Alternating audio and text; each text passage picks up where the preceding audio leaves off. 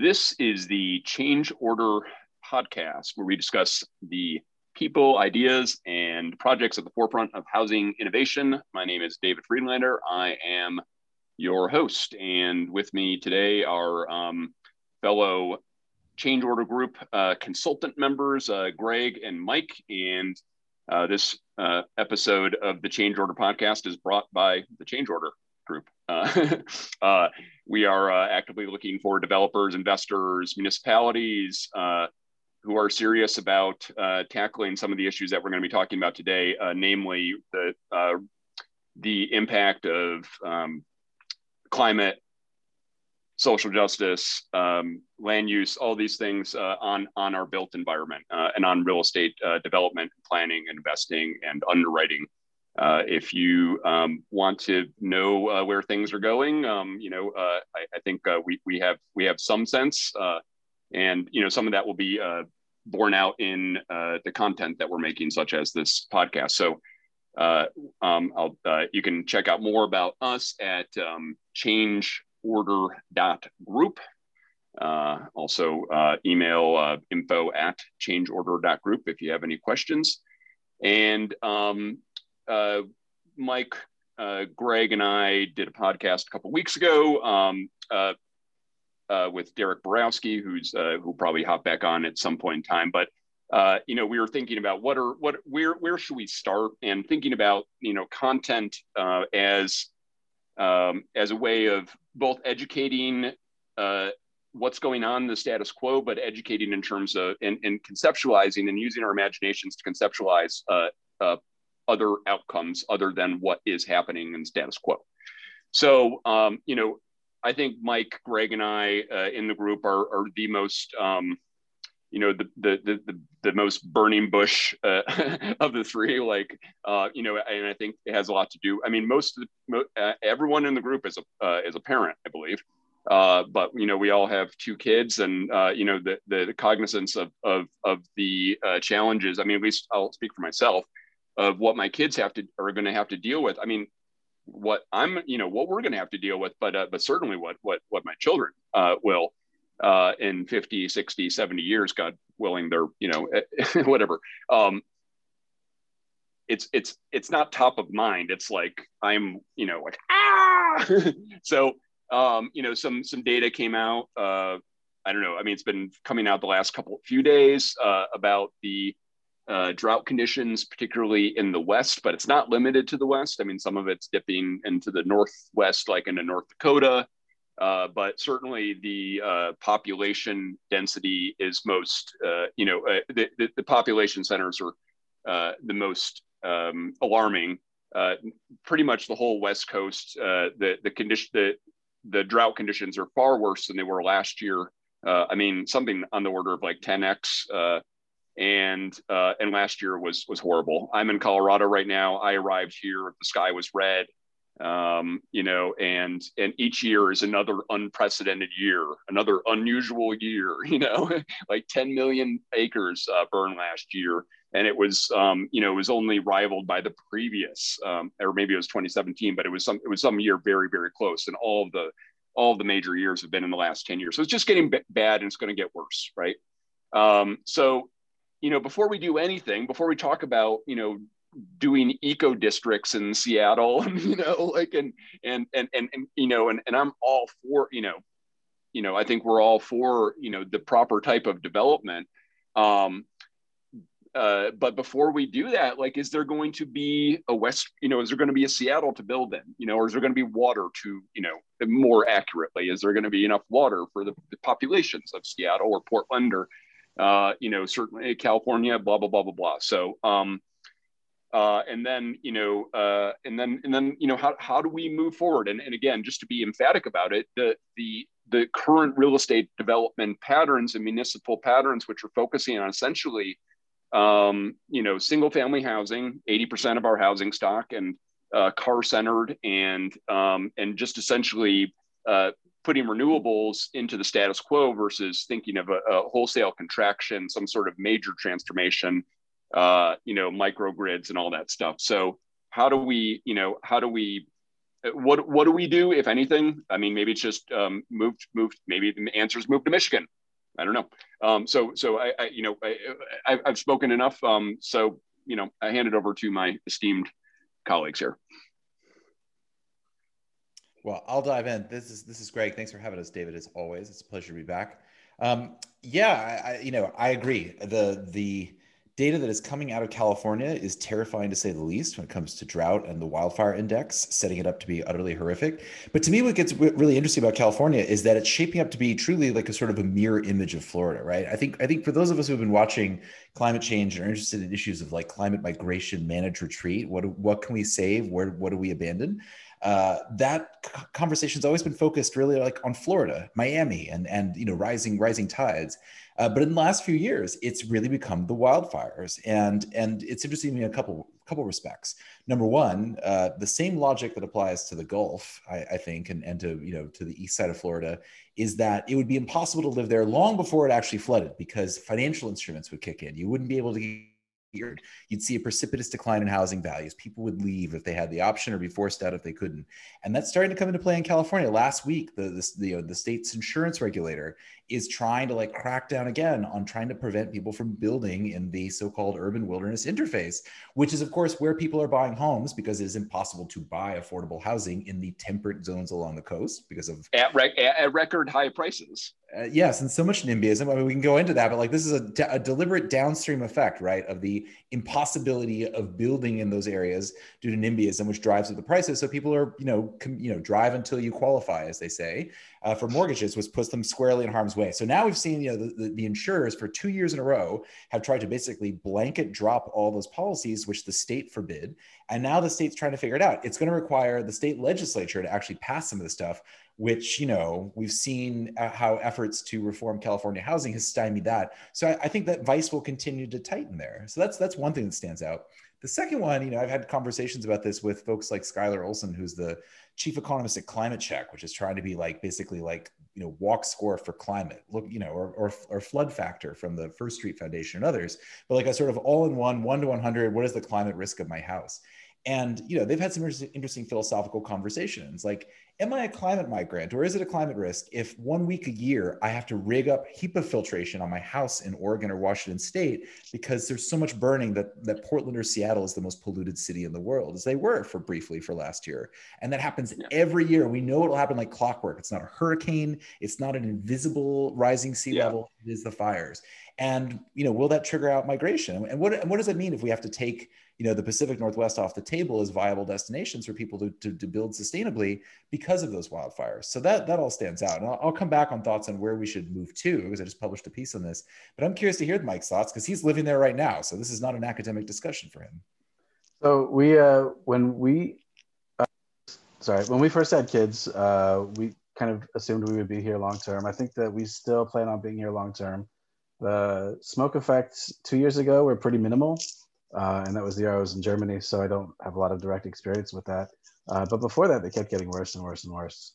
Uh, David was right. Last year was pretty much the worst year, I think, on record here. We had a solid two weeks where we basically didn't leave our house. Uh, we got lucky in that the house that we rented had a pretty good uh, filtration system, and so it wasn't smoking inside. Uh, but the the question of you know whether this place will be habitable in the in the future, I think, is a really it's a really difficult one. Uh, because as you said, a lot of places have uh, the Pacific Northwest is kind of like this uh, destination, you know, for for dealing with uh, with climate change, right? Like we're going to get more water. Uh, it's not going to get too hot. So we're kind of hitting a lot of these things, but we do have the earthquake risks. and then if we're going through these years where we have, you know, two, three, potentially even longer episodes of just absurd amounts of smoke, you know, how will people live here? The western slopes of the Cascades haven't really started drying out yet. We don't really have the issue in California of uh, you know a mandated wildland urban interface. There's tons of people in the suburb- suburbs around Seattle that live in the forests. Um, so I, you know, once those western cascades start to go, I think things could actually get really dire. The issue then is our municipality is going to start doing things to to mitigate that, right? So for years I've been saying, look, we need to take uh, our community centers, our schools, uh, we need to retrofit them with uh, filtration systems, HEPA filters. basically these will become like cooling centers, breathing centers, you know, for people who you know don't have uh, these kinds of apparatuses in their houses. Uh, but the the long term, you know, kind of implications of stuff like that is is just nuts. Like, are millions of people going to up and leave Seattle uh, or the Pacific Northwest?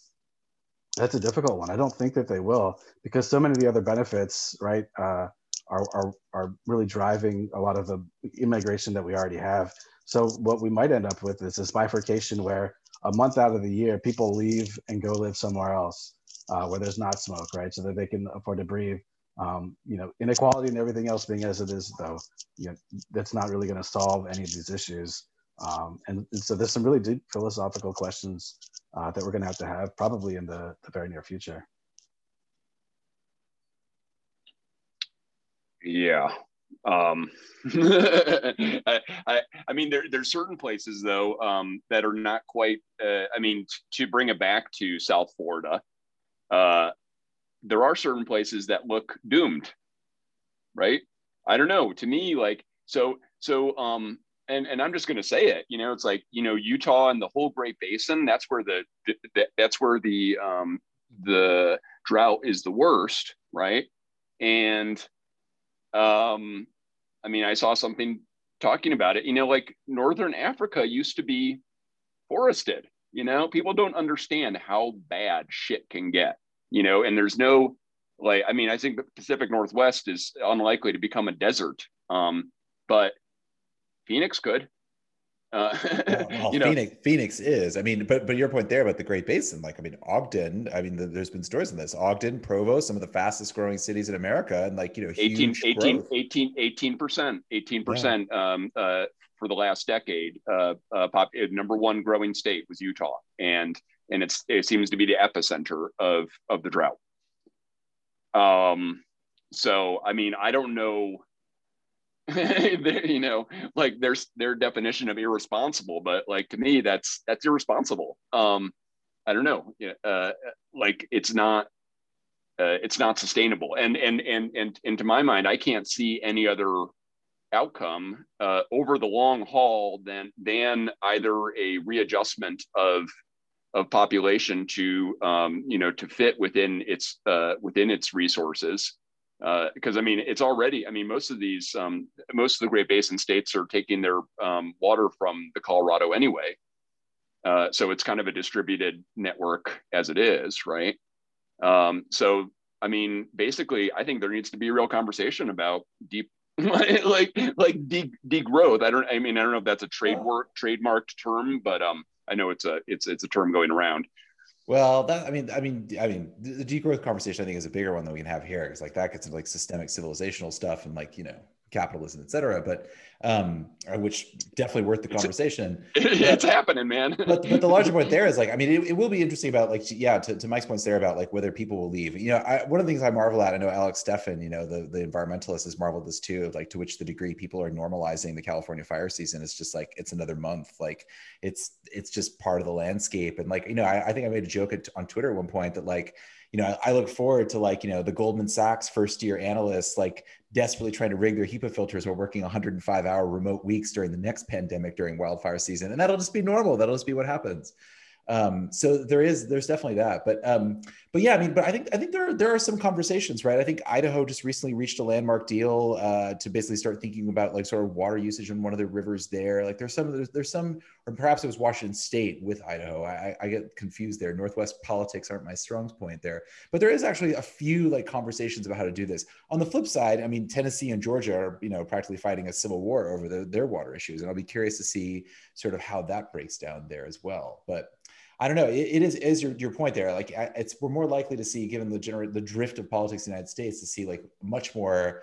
You know, we'll just continue this growth until something breaks or until we can steal water from the Great Lakes. I, I know I've been waiting. My, my signal point, by the way, having just written about this, is is like I keep waiting for as a, as a trigger event someone trying to siphon water out of the Great Lakes. I think Wisconsin tried to do it, right? I think Kenosha was trying to actually pull more water out of the lakes. But I keep waiting for people to try to build pipelines like China has done, you know, mass canals and mass irrigation. I think um, I think Nestle uh, is trying to uh, do a pipeline across the Atlantic uh, to to get uh, a.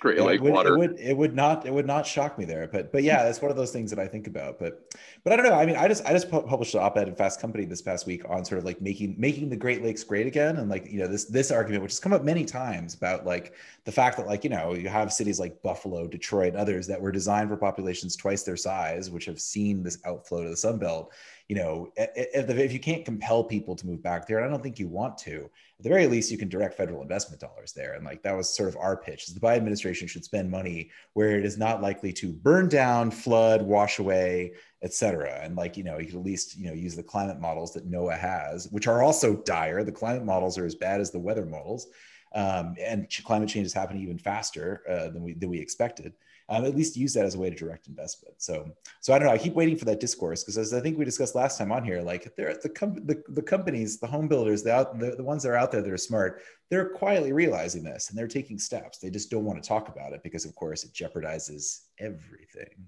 So. Yeah. I just wonder whether, and maybe Mike, you can speak to this, whether, I mean, I, I, just just from the general conversations that I have with capital market investors and developers, they actually don't understand the issues uh, and they don't understand the solutions. Uh, it's it's it's literally. I keep on thinking of this. Um, you know, there's like the tale of Native Americans seeing Columbus's ship come to shore, and they actually didn't see them because it was so outside of their realm of thinking. You know, which apparently, you know, I'm sure was bullshit. But but in terms of the capital market investors, they can't like fathom a world without you know X, Y, and Z. You know, um, it, you know, uh, so. Um, uh, but you know, but that's but that's but I was but arguing that's until they do because I'm, I'm reminded when you put it that way of like Ta-Nehisi Coates' arguments about gentrification being, of course, you know, uh, you know, basically a, a, built on the backs of African Americans, right? Like we basically had to destroy the value of African American neighborhoods so we could revalue them for white people through gentrification in city across city after city across America. I would argue that the capital markets will not understand this until the moment they do, and then there will be vulture investing across the Great Lakes or anywhere else, right. kind of thing. So what I'm, what I'm, I mean, and and I'm very happy to talk to uh, capital market developers and investors because uh, basically this is, I mean, what what what I'm trying to do here is set up a scenario. It's like, hey, everyone has summer plans. I'm saying, hey, your summer plans may change and you know and your i in your investment decisions you know you have a you know i know how these things work. They have you know multiple year trajectories for um, you know per pipeline and whatnot. And you have a certain plan to develop in a certain way. And i suspect this is the summer of change plans you know um, as 2020 was you know based on the climate projection. So you know um, maybe this is a nice segue to hand it over to mike like how should we change our plans you know? Um, let, let's let's say let's let's let's say there's a raging fucking inferno this summer, which is entirely possible. You know, like two x, three x last summer. Let's just keep it conservative, right? Um, um, and and all of a sudden, everyone's like, you know, gee willikers, what do we do? You know, um, I, and I think that that's what I, you know, I think uh, sets this group apart is we as a collective body have really had our eyes trained on the future for you know for most of our uh, professional careers so um, you know uh, looking ahead at the you know uh, september or uh, no uh, october of, of 2021 way way way in the distance you know. Um, if i was a smart city who was you know really understood the risks you know where where where would i start you know? So you're saying that to me yeah. the uh, you know, I think the, tech, the tech, you know, be, be, be, technical and geeky, and and maybe you know, um, you might know some case studies, perhaps. yeah, I mean, I think the the big one is like there's going to be a huge swath of the country that is not really comfortable to live in for long long periods of time, right? Uh, and issues around vernacular, uh, tweeting about this yesterday. Issues around vernacular architecture uh, aren't going to solve the issue. We're going to have to uh, electrify everything we're going to need air conditioning in places that, you know, even in Seattle where we haven't historically even needed air conditioning, right? Like when it's smoky, you can't yeah, open your windows. same thing. Yeah, you can't open your windows at night and get that that wonderful cooling that we do. The way we design our buildings with with double loaded corridors prevents cross cross breezes and things of that nature as well. So I think that we're going to have to start shifting how we design our buildings. Uh, uh, in Europe, uh, external shading and dealing with uh, you know solar protection is is huge. It's a huge market in Germany. the Bullitt Center had to import their external shades, you know, so that they don't overheat from uh, Warema, which is a firm uh, based in Germany. I think we're going to have to see this industry-wide shift in how we build buildings, where we build buildings, uh, and and and then what we do inside those buildings. Um, it's it's uh, it's. Uh, sorry, I'm losing my train of thought. Um, you go in the right direction. hopefully, you can edit this out. But but it's going to be a big part of it. Is just how we have done things in the past is going to be so disconnected to how we do things in the future. Um, you know, we our energy codes are going to have to ramp up considerably to deal with wildfire smoke if we're going to keep having these issues and they're prolonged. Uh, you know, we saw in Texas, which basically has like the most basic energy code that you you could have. That even then, like it's it's not enough. We need you know passive house levels of insulation on buildings. We need to retrofit retrofit existing buildings, and the EU is doing this at a huge huge scale. Uh, I don't think that we're really preparing for you know how drastic and varied and wild the future in the United States is going to be. Yeah, I mean, I wonder. Uh, you know, we, it, I mean, the three of us are uh, big proponents of 15 minute cities and you know walkable cities and uh, and I wonder, you know, just it was I mean, first of all, Europe has had a lot longer to to butt up against environmental and population constraints. So their forbearance is, you know, a, a function of, of, of, history, right?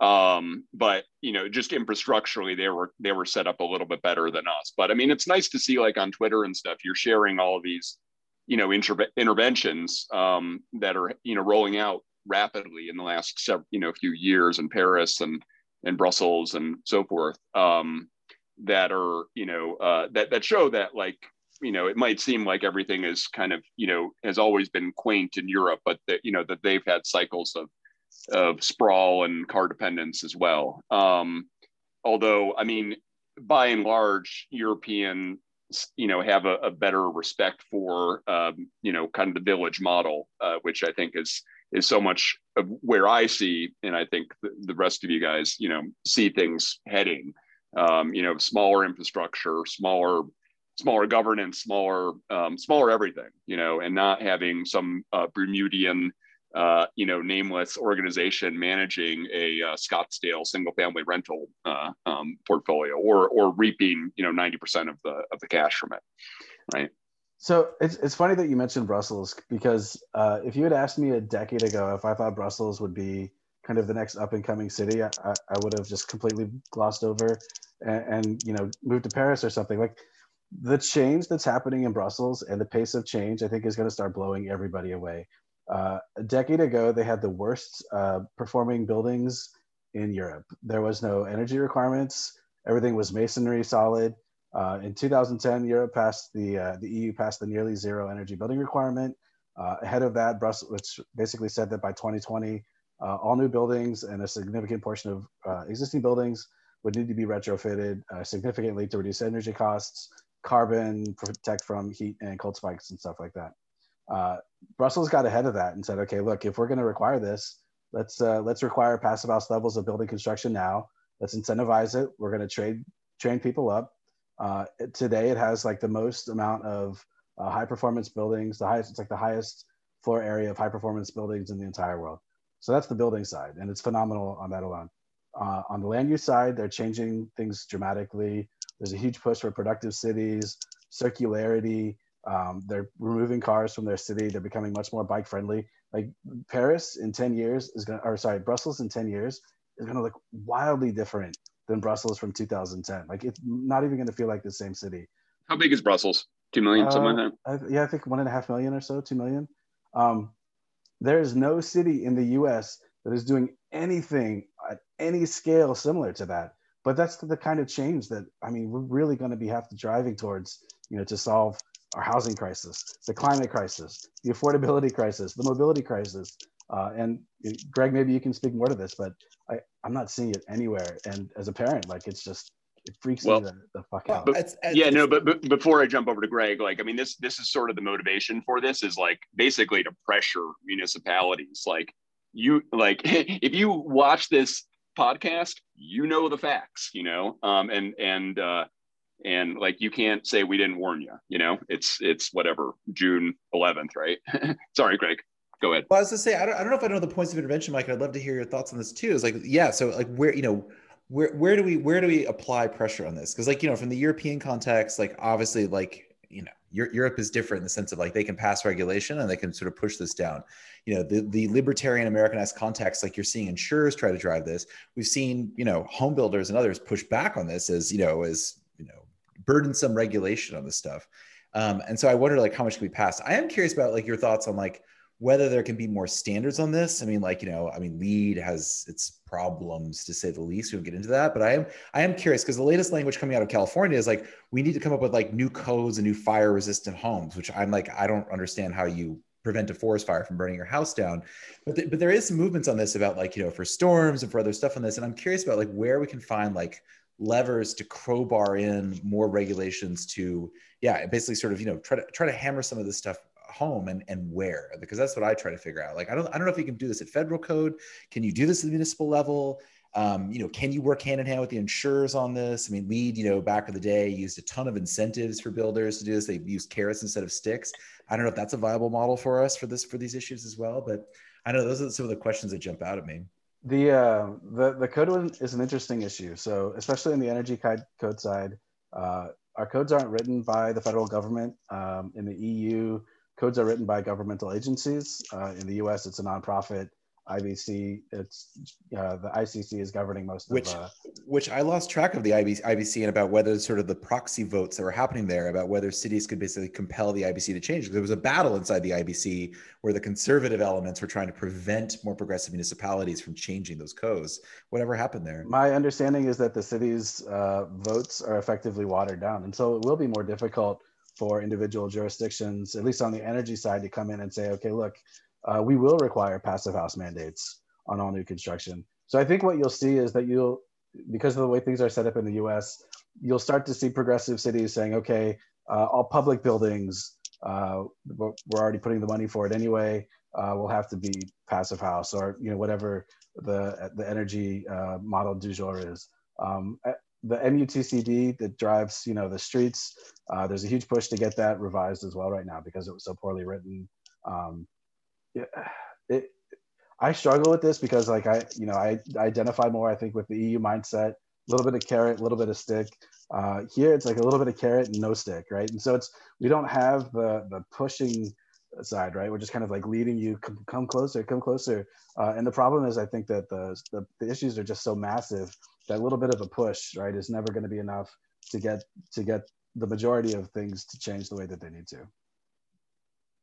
I, I, mean, I've been thinking about this mostly from not necessarily looking at from a case study because, um, I mean, I started the change order group because no one was doing what needs to be done.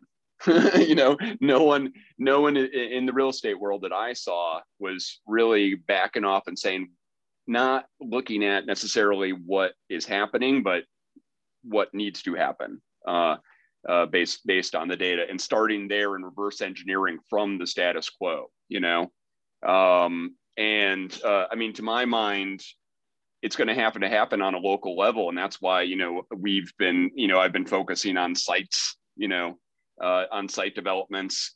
I mean, a lot of the stuff like passive house is not against energy code. It's more, you know, like um, so, you know, in in many cases, the stuff that we're proposing is is over code, or you know, what if we had a flexible site? One of one, I mean, it's just like when you taste. I don't know. I, I I I feel like America has been very Paneraed out and doesn't really know what a you know like like a good meal tastes like anymore. And um, you know when when people experience uh, a um, you know a, walkable city or um, you know a sustainable city they can you know they'll know it when they see it and that we could you know maybe it's not well while greg stepped away you know a, a good uh, opportunity of what we could do like on a, a, municipal level or on a site even on a site level really um, and uh, and and one of the things that I, you know that i've been thinking about a lot uh, is you know hawaii apparently is the only state now that has um, declared a climate emergency. Uh, but I but I suspect eh, you know if if the summer is all it you know it it's uh, it, it could be uh, that many uh, states will you know follow suit and you know whatever uh, you know whatever legislation flows out of that could supersede, uh, you know, all these, you know, issues that were, you know, kind of the, the, the soft challenges that we're talking about here, right?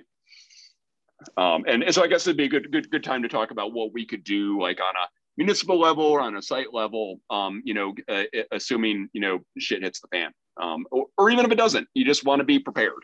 You just want a better house. Go figure. Sorry, go ahead mike I, I, would say i would say on the on the site level you're going to want a building that exceeds the minimum building code right that's the the minimum uh, legal building that you can do uh, so i would definitely aim for passive house again thermal comfort uh, affordability can be built into it uh, the the indoor air quality is huge it's quieter right there are all of these intangibles to passive house that uh, for me as someone who would live in a dense urban environment it just makes total sense um, I think you start looking at uh, building more walkable neighborhoods. Uh, the EU is really heavy into brownfield redevelopment, uh, eco districts right now, eco quartiers in France. Uh, and these are like these dense uh, areas, not necessarily huge, right? Some of them are a couple of acres, four or five acres, but they're car free in the middle, right? So they're walkable for all the residents that live there. They're incorporating kindergartens, they're incorporating shops, they're incorporating uh, parking garages, mobility hubs at the kind of the periphery, you know, to help keep that, that center um, uh, development open. Climate, climate canopies with greening, right? Yeah, exactly. Like there are so many things that we could be doing in development that are at least an attempt to mitigate some of these issues. Uh, and in the U.S., it's really just uh, it's it's we're seeing just the same thing over and over and over again in every city, right? And it's you, I don't know what it takes to to kind of flip that switch.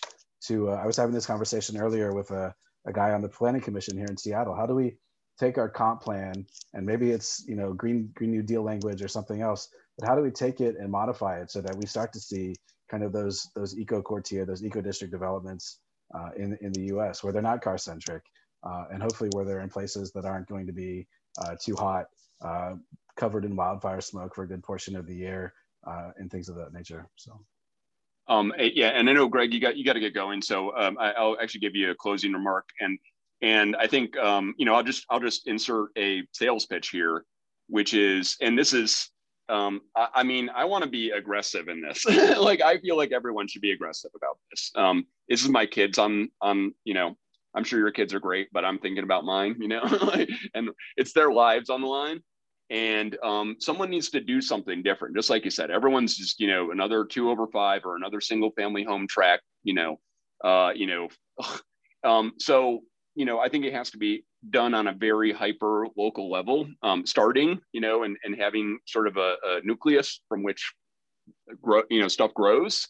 Um, I mean, that's the way I'm seeing it. And, you know, so actively courting municipalities, developers, investors, repositioning uh, properties, um, brownfield developers like Mike's talking about, any of that stuff, you know, this team uh, we love that stuff and we love putting our imagination to bear and, and, and actually assessing risk and whatnot um, and, and looking at and, and also helping push things through politically uh, which is um, you know mine and greg's uh, background as well uh, in communicating why we're doing stuff uh, and, and why things need to, need to be done not just why we're doing stuff it's not about us this is what you know this is this is this is an imperative um, so again, um, you know, thanks for listening. Thanks, Mike, Greg. I really look forward to continuing this conversation. And um, you know, if you want to contact us, changeorder.group uh, and info at changeorder.group. Um, Greg, you got any closing remarks?